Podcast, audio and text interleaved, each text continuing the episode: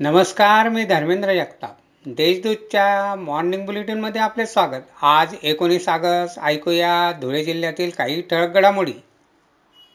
जिल्ह्यात अतिवृष्टीमुळे झालेल्या नुकसानीचे पंचनामे. कृषी विभागाने महसूल आणि ग्रामविकास विभागाच्या समन्वयाने पूर्ण करून अहवाल सादर करावा अशी सूचना नाशिक विभागाचे महसूल आयुक्त राधाकृष्ण गमे यांनी धुळ्यात आढावा बैठकीत दिली.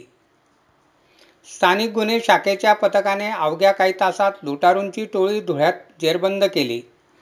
दोघांना अटक करण्यात आली तर एक जण फरार आहे. दोघांकडून अकरा हजारांचे दोन मोबाईल जप्त करण्यात आले आहेत. जिल्ह्यातील छत्तीस महसुली मंडळात अतिरिक्त पावसाची नोंद झाली आहे. त्यामुळे खरीपाची पिके नष्ट झाली.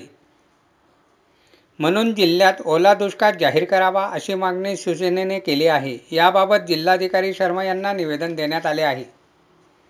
शिंदखेडा मतदारसंघात विविध रस्त्यांसाठी पन्नास कोटीचा निधी मंजूर करण्यात आला आहे. यासाठी आमदार जयकुमार रावल यांनी पाठपुरावा केला. राज्य शासनाकडून तात्काळ निधी यासाठी मिळणार आहे.